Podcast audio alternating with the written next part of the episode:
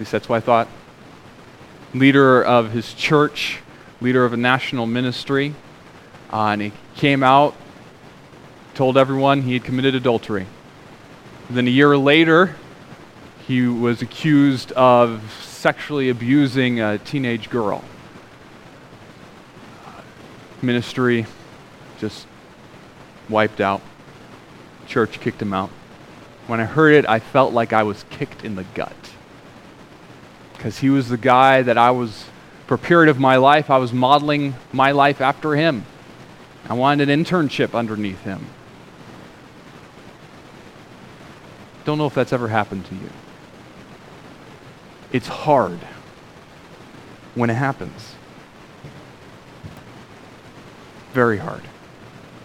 Many people in the Southern Baptist denomination are going through those experiences right now. I don't know if any of you are following what's happening in that denomination.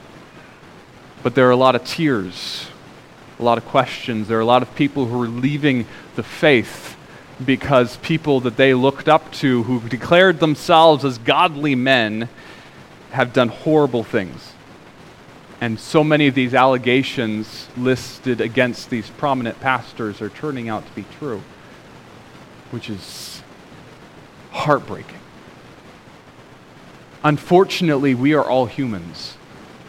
Every single one of us are humans. We all have the ability to sin. We all have the ability, and we're all have placed in situations where sin could be so easy. And in fact, sometimes sin is very attractive. It doesn't mean not just sexual sin, but all sorts of sins. They're easy to do and they are attractive to do. In the case of my hero and all of these prominent pastors in the Southern Baptist, these men were placed on a pedestal up above everyone else. They were looked up to with this shining light on these holy men. And they were removed from accountability because they were placed up on this pedestal. When we as humans are placed on a pedestal and removed from accountability, we forget how we are to live. We do. If you sit in my membership class for Calvary Bible Church, and come fall, later this fall, we'll have another round of those classes you will hear me say that Calvary Bible Church does not have a hierarchy. We don't have different levels of membership where we have everyone in the pews, then you have the deacons and the elders, and all on top, like icing on the cake, his high and mighty Mr. Eminence, the pastor. It's not what it is. We are all the same. We need each other. I need you to hold me accountable. You need me and each other to hold you accountable to fight the sin that so easily entangles us, to push each other to live the life of following Jesus Christ. When a pastor is removed from accountability, bad things happen.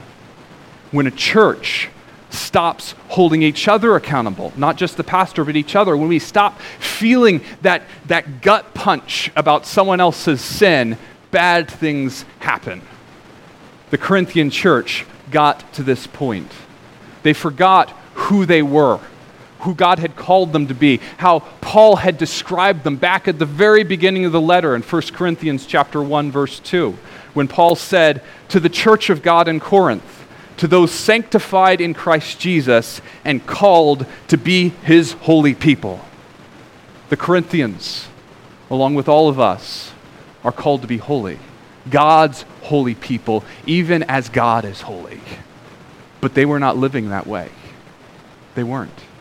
Let's see what Paul says about these Corinthians who forgot what it meant to have a gut punch about someone else's sin. 1 Corinthians chapter 5 verses 1 to 13. 1 Corinthians 5 1 to 13, Paul says, It is actually reported that there is sexual immorality among you, and of a kind that even pagans do not tolerate. A man is sleeping with his father's wife, that's his stepmom and you're proud. Shouldn't you rather have gone into mourning and have put out of your fellowship the man who has been doing this? For my part, even though I am not physically present, I'm with you in spirit. As one who is present with you in this way, I've already passed judgment in the name of our Lord Jesus on the one who's been doing this. So when you are assembled and I am with you in spirit, and the power of our Lord Jesus is present, hand this man over to Satan for the destruction of the flesh, so that his spirit may be saved on the day of the Lord. Your boasting is not good. Don't you know that a little yeast leavens the whole batch of dough? Get rid of the old yeast, that you may be a new, unleavened batch, as you really are. For Christ, our Passover lamb, has been sanctified, sacrificed. Therefore, let us keep the festival, not with the old bread leavened with malice and wickedness, but with the unleavened bread of sincerity and truth. I wrote to you in my letter not to associate with sexually immoral people, not at all meaning the people of this world who are immoral, or the greedy and swindlers or idolaters. In that case, you would have to leave this world. But I am writing you now to, to you that you must not associate with anyone who claims to, brother to be a brother or sister, but is sexually immoral, or greedy, an idolater, or slanderer, a drunkard, or swindler. Do not even eat with such people. What business is it, uh, is it of mine to judge those outside the church? Are you not to judge those inside? God will judge those outside. Expel the wicked person from among you. God calls his church, those who claim to be followers of Jesus Christ, to holiness. He wants to set us apart from the wickedness around us so that those outside us see something different so that they can see God shining through us. Calvary Bible Church, God wants us to be holy. Will you pray with me? Father, oh Lord, this is a hard passage because it calls us to be more than what we are. Father, thank you that you are the holy God. You are set above all of the wickedness here in this world. You are so holy that you are the one that drives wickedness away. And you call us to follow you in that. Father, some days it is really hard. And there's some days we don't know how to follow you in that holiness. But thank you that you are the one that when you call us for something, you are the one who equips us for that. You are the one who strengthens us for that, and you throw open the doors wide for us to walk through in that way. And you give us a little kick on the way, too. Father, I ask today as we study your word of what it means to be holy and follow you in holiness, that you would open up our minds and our hearts to understand, and you would give us the desire to understand and follow you in that. Lord, you know that I'm tired, really tired today. So I ask that you would strengthen me for this sermon and that you would use me. Lord, may I decrease and may you increase. And may the words of my mouth and the meditation of my heart be acceptable in your sight, my rock and my redeemer. Thanks, Father. Amen. Two weeks ago, before Father's Day, we talked about discipline. We said that spiritual leaders, as well as fathers, must discipline the ungodliness around them. But when we do it, we must discipline out of sincerity and out of love. During that sermon, I asked the question, what does that mean in a church? And I said I wouldn't answer it then. I was going to answer it when we talked about 1 Corinthians chapter 5. Well, here we are at 1 Corinthians chapter 5. What does it mean for spiritual leaders, a church, to discipline the ungodliness in their midst. Paul talks about this discipline and he outlines three steps for this discipline. Because of the holiness that we as a church are to have, there are three steps that we must take when there is sin in our midst. First, God calls us to holiness, so we mourn. God calls us to holiness so we mourn. Paul writes in 1 Corinthians chapter 5 verses 1 to 2. 1 Corinthians chapter 5 verses 1 to 2 he says it is actually reported that there's sexual immorality among you and of a kind that even pagans do not tolerate a man is sleeping with his father's wife and you're proud shouldn't you rather have gone into mourning the American church we are steeped in a society of freedom the, the culture of the 1960s and 70s has just gotten more and more and more amplified as the decades have ticked by. That now everything is celebrated.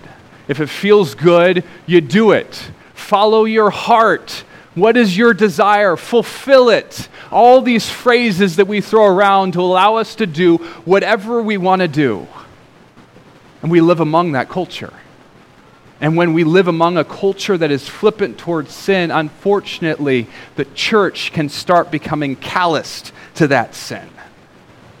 When that happens, people who declare themselves as followers of Jesus Christ start living like the world around because that's what is normal.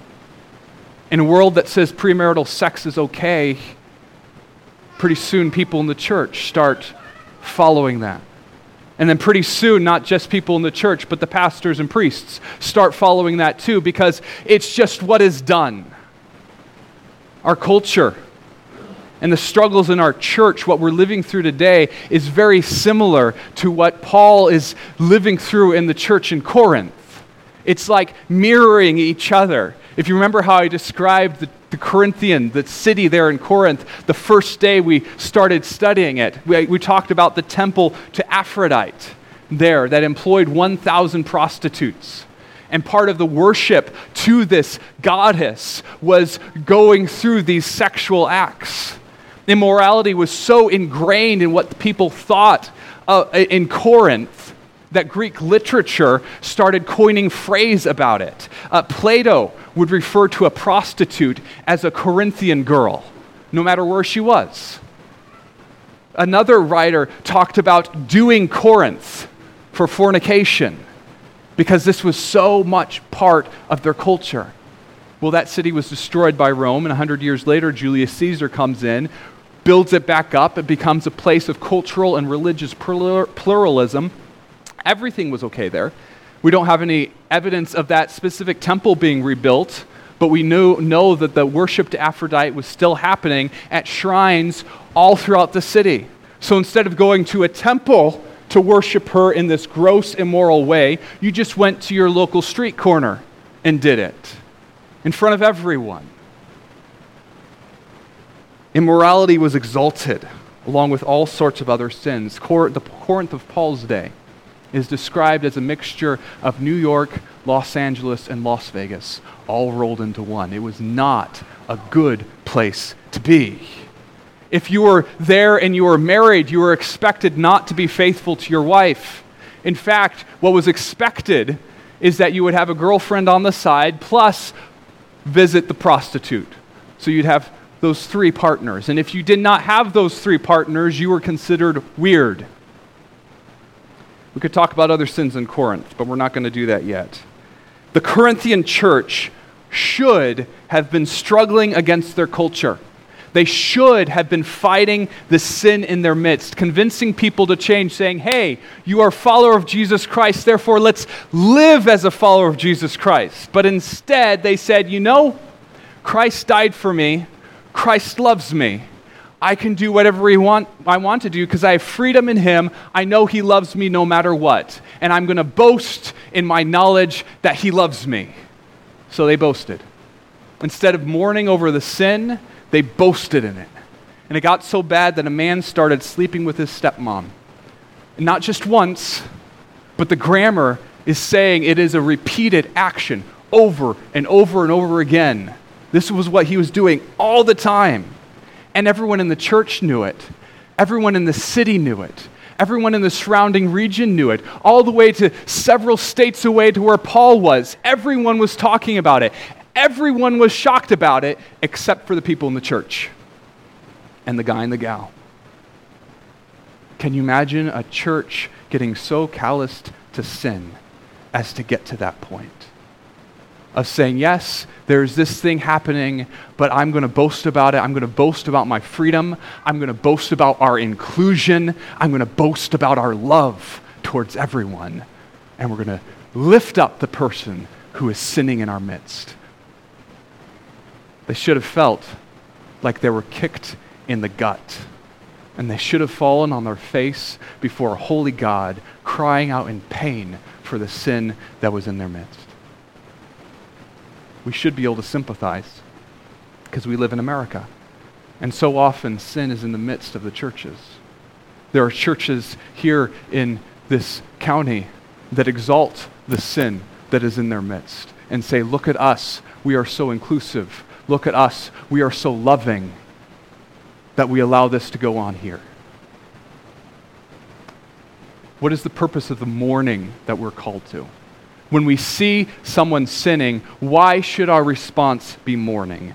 The mourning reminds us and the person who sinned the seriousness of their action.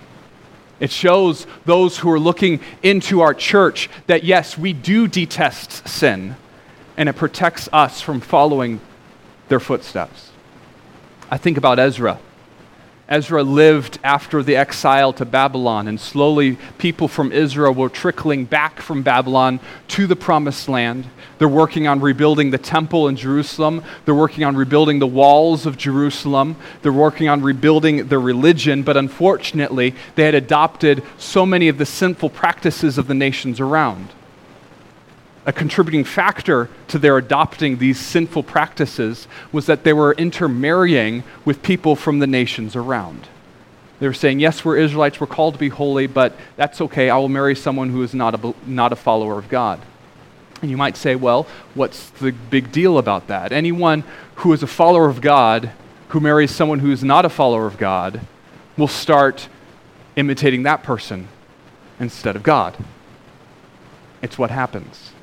Ezra heard about these practices. And in Ezra chapter 9, verses 3 to 4, Ezra said, When I heard this, I tore my tunic and cloak, pulled hair from my hair, head and my beard, and sat down appalled. Then everyone who trembled at the words of the God of Israel gathered around me because of this unfaithfulness of the exiles, and I sat there appalled until the evening sacrifice. And he started to pray out loud in front of all these people around him. He started to confess the sins of the people, and he was weeping before them because of the sin in the midst. And in Ezra chapter 10, verse 1, Ezra says, While Ezra was praying and confessing, weeping and throwing himself down before the house of God, a large crowd of Israelites, men, women, and children gathered around them. They too wept bitterly. This session of mourning over the sin of their nation started a revival in Israel. People started turning back to God. In fact, the nations sent representatives to the capital to recommit themselves to God and to set up a plan where they would not go back to these sins. All because Ezra and a small group of people mourned over the sin in their midst. The response to sin is not anger. The response to sin is not hatred. The response is mourning because we realize the weight of the sin and we realize the result of the sin. Our heart breaks because of the pain that has been caused by this person's action and because the brokenness that is in this person's future because they're going on this path of destruction. There's a lot of rejoicing this weekend because of the Supreme Court decision reversing Roe versus Wade. And there should be rejoicing.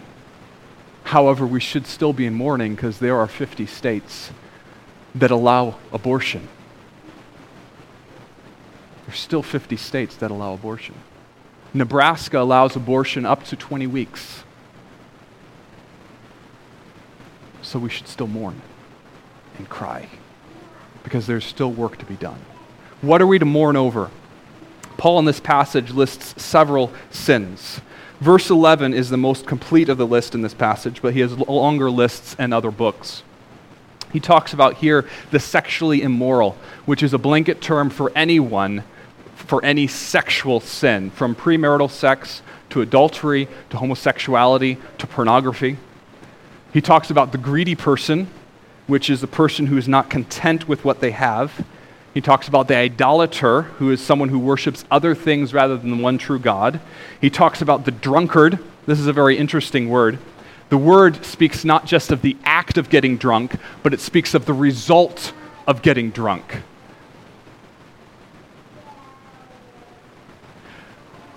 I like the song. It's a really good song. I kind of want to sing along with it, but I'm holding myself back. The result of getting this is a person who gets drunk and allows the drink to control his actions so that he's a jerk. That all of that is conduct into this one word. Paul talks about the swindler, it's the person who cheats others, and then he talks about the slanderer. That's how the NIV translate this word, the slanderer. And I don't like that translation. The word speaks of someone, it describes someone who's continually tearing other people down with their words. A better translation, as some translations do, is verbally abusive, is what this word refers to. Paul condemns all of these actions here. Other passages, he condemns others, other actions. He firmly believes that the followers of Christ are called to be holy and that sinful behaviors are not fitting for those who claim to be followers of Jesus Christ, claim to be saved by the blood of Jesus Christ. He says, Why should we live, continually live in a way that caused Jesus' death? Why should we want to do that? Now, in this list, he uses very interesting grammar. He's not talking about single actions. Single, someone who is one time is verbally abusive. One time is a drunkard. One time is this. One time is this. It's not single actions. We as humans will sin. We will hap- it will happen. Single actions will happen to our shame. There are some times we will act like a little kid and we will just do it. And in that times it's for us to repent and to turn back away from our sin. Paul's grammar here is not speaking of single actions. His grammar is speaking of repeated action. He's speaking of someone who claims to be a follower of Jesus Christ and who repeatedly lives a life of sin, whatever the sin is, whether it's gossip or disobedience of parents or verbal abuse or sexual immorality, someone who's repeatedly doing this. Paul says when we come face to face with someone else's blatant, unrepentant sin, we as a church are called to mourn. We should be crying because we understand the pain, we understand the brokenness, we understand the weight. I don't know if you've ever gotten into a car and you've driven by a cornfield and you've just itched to jump the fence or the ditch and go cut cookies in that cornfield. Anyone ever want to confess that? Okay, I got one person who raised their hand. A couple other people, good. We could, you know, we could do an altar call if you want to. But that action, if you jump the ditch, you go into that cornfield and you cut cookies into it, has years worth of damage that happens there. The same thing happens with someone's sin. When someone blatantly, unrepentantly continues to sin within the church, there are years and decades of damage that happens in the life of the church and in that own person's life. God calls us to holiness, so we mourn. We mourn. Hopefully, when someone is faced with a whole church crying over their sin, he will repent and change his ways. That is the hope. Unfortunately, that doesn't often happen. Most of the time, we are sucked into our sin. We don't want to change. I've been there. I've, I've, I have been the one sinning and who did not want to change and did not know how to change. So when faced by mourning, we keep sinning because in the moment it really feels good to do it. When that happens, God calls us as a church to still pursue holiness. So, in addition to our mourning, we are called to judge we are called to judge. Paul says in 1 Corinthians 5, verses 3 to 8 For my part, even though I'm not physically present, I am with you in spirit. As one who is present with you in this way, I have already passed judgment in the name of the Lord Jesus on the one who has been doing this. So when you're assembled, I'm with you in spirit, and the power of the Lord Jesus is present. Hand this man over to Satan for the destruction of the flesh, so that his spirit may be saved on the day of the Lord. Your boasting is not good. Don't you know that a little yeast leavens the whole batch of dough? Get rid of the old yeast, that you may be a new unleavened batch, as you really are, for Christ, our Passover lamb, has been sacrificed. Therefore, let us keep the festival not with the old bread leavened with malice and wickedness, but with the unleavened bread of sincerity and truth. What does it mean that we judge? Yes, we mourn, but what does it mean that we add judgment to it? It means that we name the sin for what it is. It's amazing what happens if you sit down with a group of guys who are uh, come together to help each other fight for internet purity. And how many times, as they go around the circle and they talk about their life, how many times they don't say sin, but they say something else that they hoped meant sin. Like, you know, I fell today. I struggled over the weekend. I stumbled.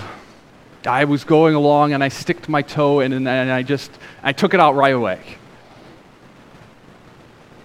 We as humans have a hard time saying, I sinned against God, I sinned against you, and my sin deserves the fires of hell.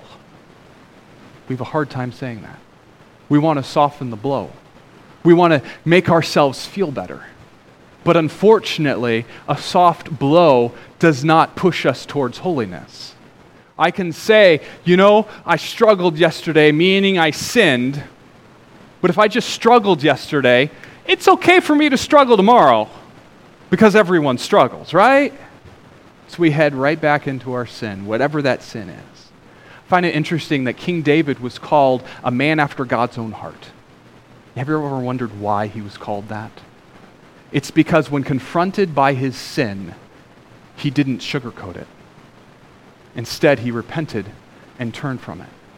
Psalm 51, verses 1 to 4 is his prayer to God. He said, Have mercy on me, O God, according to your unfailing love According to your great compassion, blot out my transgressions. Wash away all my iniquity and cleanse me from my sin.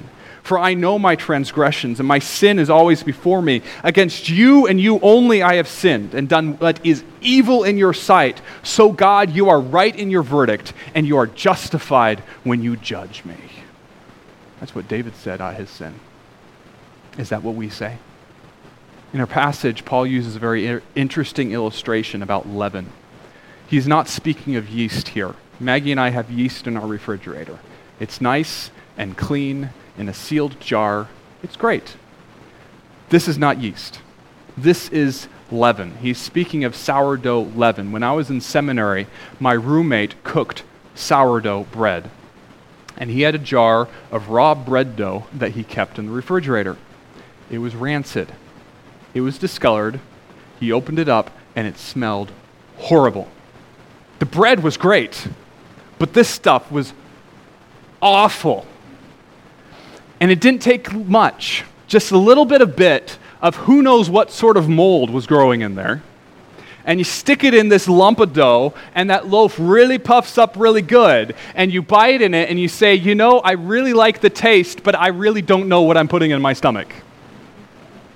Paul says that our sin is like this discolored, rancid, moldy bit of bread starter. And we need to understand what it is and do something about it. God calls us to holiness. We must name the sin and we must judge it. Now, just as we as humans don't like to name our own sin and judge our own sin, so much more we don't want to turn to someone else and say, You're a sinner. I can do that to my father in law. But we don't want to name someone else's sin. It makes us uncomfortable. And we can throw any sort of excuse out there. We could actually be super spiritual and quote Jesus. Because everyone who is spiritual quotes Jesus. And Jesus said in Matthew 7 Do not judge, or you too will be judged. For in the same way you judge others, you will be judged. And with the measure you use, it will be measured to you. Why do you look at the speck of sawdust in your brother's eye and pay no attention to the plank in your own eye? How can you say to your brother, Let me take the speck out of your eye, when all the time there's a plank in your own eye? You hypocrite, first take the plank out of your own eye, and then you'll see clearly to remove the speck from your brother's eye. We all boil that phrase, that whole passage down to, I'm not called to judge. That's their sin. Judge not so you be not judged. I'm not called to judge them. Jesus is talking about hypocrites in this passage. Individuals who have never repented from their sin and they're trying to pick apart everyone else. That's what Jesus is talking about. Paul in 1 Corinthians chapter 5 is speaking to a church that has been called to be holy and is brought together in a covenant to keep each other holy. To these people who have this covenant and responsibility before God, he says, Are you not to judge those inside? Expel the wicked person from among you. We are called before God to name the sin that is in our midst, to call it out after we mourn over it. There's a process for calling this out. God has a process for everything. There's a process for it. Jesus details it in Matthew 18. It's interesting that all these people who quote Matthew 7 for why they shouldn't judge people forget Matthew 18. Matthew 18, verses 15 to 17, Jesus says, If your brother or sister sins, you love them. No, that's not what he says. If your brother or sister sins, go and point out their fault just between the two of you. If they will not listen to you, if they listen to you, you've won them over. But if they will not listen, take one or two others along, so that every matter may be established by the testimony of two or three witnesses. If they still refuse to listen, tell it to the church. And if they refuse to listen even to the church, treat them as you would a pagan or a tax collector. When a community sees sin in its midst, we start privately. We go to them one on one. First, we mourned about it, but nothing's happening. So then we go to them one on one privately. We say, hey, this is sin. This is against God. It's, it's, it's digging you a huge hole that will only bring pain and suffering and misery to you. So s- please, for your sake, stop it. And if they say, no, I'm going to keep doing it, we bring a small group along. And we all say the same thing, saying, yes, hey, this is where the Bible says what you're doing is wrong. This is how it's going to hurt you and your family. For your sake, please stop it. And if they refuse to listen, we bring it through the whole church. We follow this process first because Jesus told us to. And we're good Christians. And as good Christians, we do what Jesus said. But secondly, because our goal is not to ridicule and shame the person who has sinned. Because that person's a brother or sister in Christ. And it could be us sitting there. It could very easily be us sitting there. And one small step, it will be us sitting there. So it's not for us to bring ridicule and shame to the person that could be us.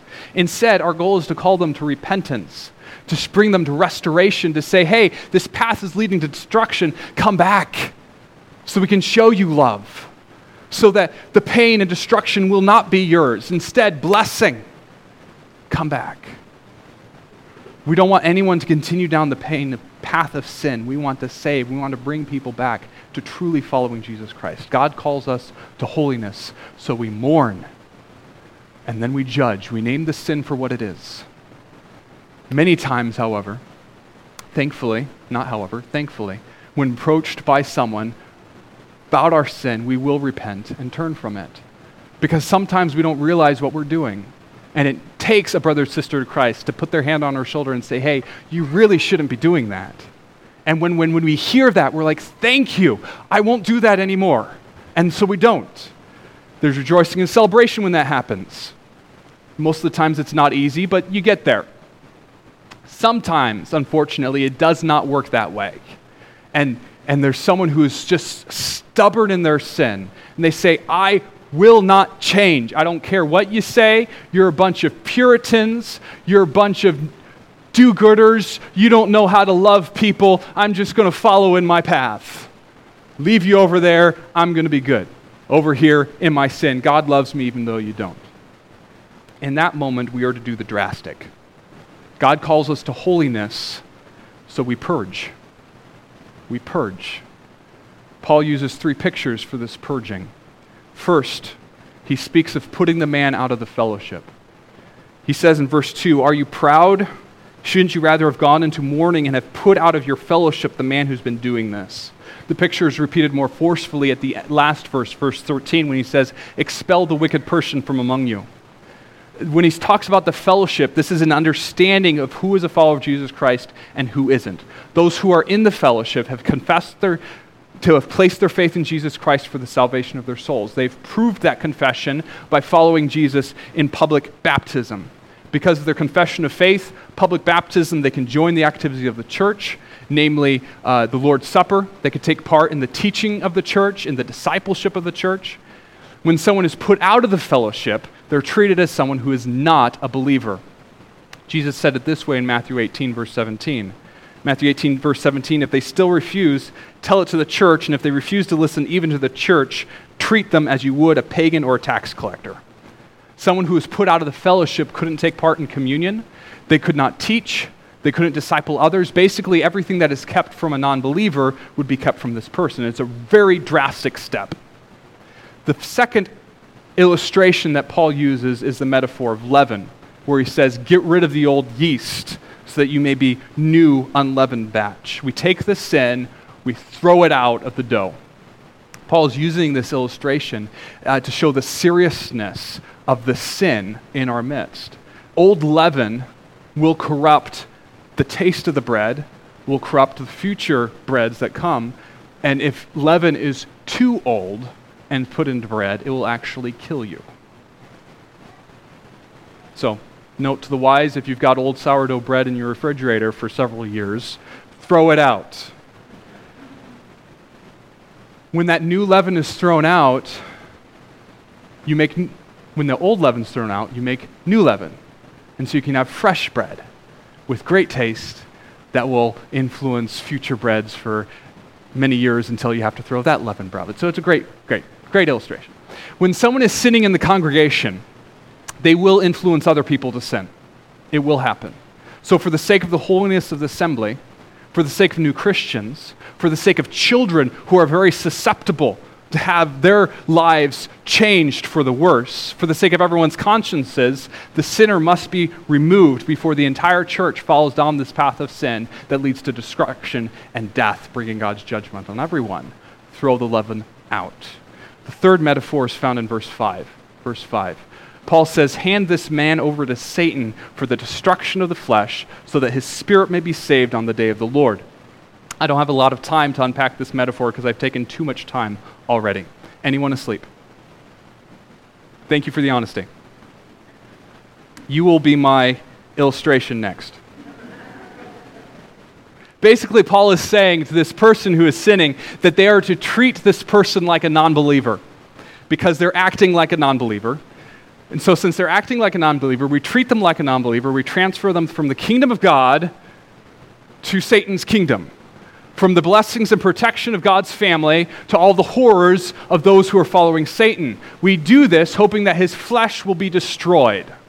Now, Paul's, when he says of flesh, he's not referring to this person dying. He's not talking about a murder ceremony where he asks someone come up to the church and we all stand in the aisles with knives and we slash him as he runs out. It's not what he's talking about. That was really graphic. Sorry. It's not what he's talking about. Paul, whenever he talks about the flesh, is referring to our sinful desires. We treat someone like a non believer, we force them out of fellowship of Christ so that they will finally see the seriousness of their sin. So that hopefully they'll wake up and say, Oh my goodness, look what my actions, look what it led to. This is really bad. I'm going to kill my sin and come back. What does this look like practically? It means that we don't associate with these sinners. Paul is only referring to Christians here. He's not talking about the sinners who are not Christians, who are neighbors, possibly live in our own house. He's not talking like that we shun and, and we make this little commune and we all live here and keep everyone who's a sinner out. We're called to befriend all these people who are non Christians. God is the one who judges them, we are the one who shows them love. But Christians who are repeatedly, blatantly sinning, who have seen us mourn and cry over their sin, who have heard our judgment, are naming their sin, but have not repented, these sinners, we treat them like non believers. So, how do you treat a non believer? However, you treat a non believer, that's how you treat this person. Paul adds in 2 Thessalonians chapter 3 verses 14 to 15, take special note of anyone who does not obey our instruction in this letter. Do not associate with them in order that they may feel ashamed Yet do not regard them as an enemy, but warn them as you would a fellow believer. We don't treat a sinning brother or sister as an enemy, we hold them accountable. We don't ostracize them, but we don't trust them with our kids. That's how it works. During times of Christian fellowship, we don't allow them to come, but during times of evangelism, come on. We do this so that they will feel ashamed, so that they will finally see the seriousness of their sin, that it is not okay for them to be blatantly living against God Sometimes I tell my older kids, hey, if you want to act like a baby, I'll treat you like a baby. If someone wants to act like a non believer, I will treat them like a non believer. It's a big deal. And as a spiritual leader, it's a big deal for me. I am held to a high standard by God, and I'm expected to keep that standard myself. It's expected for me to be able to live my life in a way that says, hey, follow me so you can follow Christ. And if I do not hold a high standard for me, if like I will not allow myself to live like a non believer, I, I must hold myself to that standard. In the past, I've struggled with addiction. Some of you know that. I've gone through addiction counseling programs and 12 step groups and Bible studies about this addiction because I don't want this stuff in my life. I've collected accountability partners spread all throughout the United States and even into Canada so that I do not go into this sin. A couple weeks ago, about a month ago, I stopped into a church in Norfolk to an elder there who I really respect. Talked about my past, and I said, Hey, will you join my group of accountability partners? Because I need people who know who I am, who hold me straight and true to this line of following Jesus Christ. He gladly said he would. We talked about it, and then he stopped and he looked me square in the eye and he said, Now, Peter, you know that if I see you do something that disqualifies you from the ministry, I will tell Brooke Curtis and I will tell your wife. Are you okay with that? I said yes, because that's just what you say.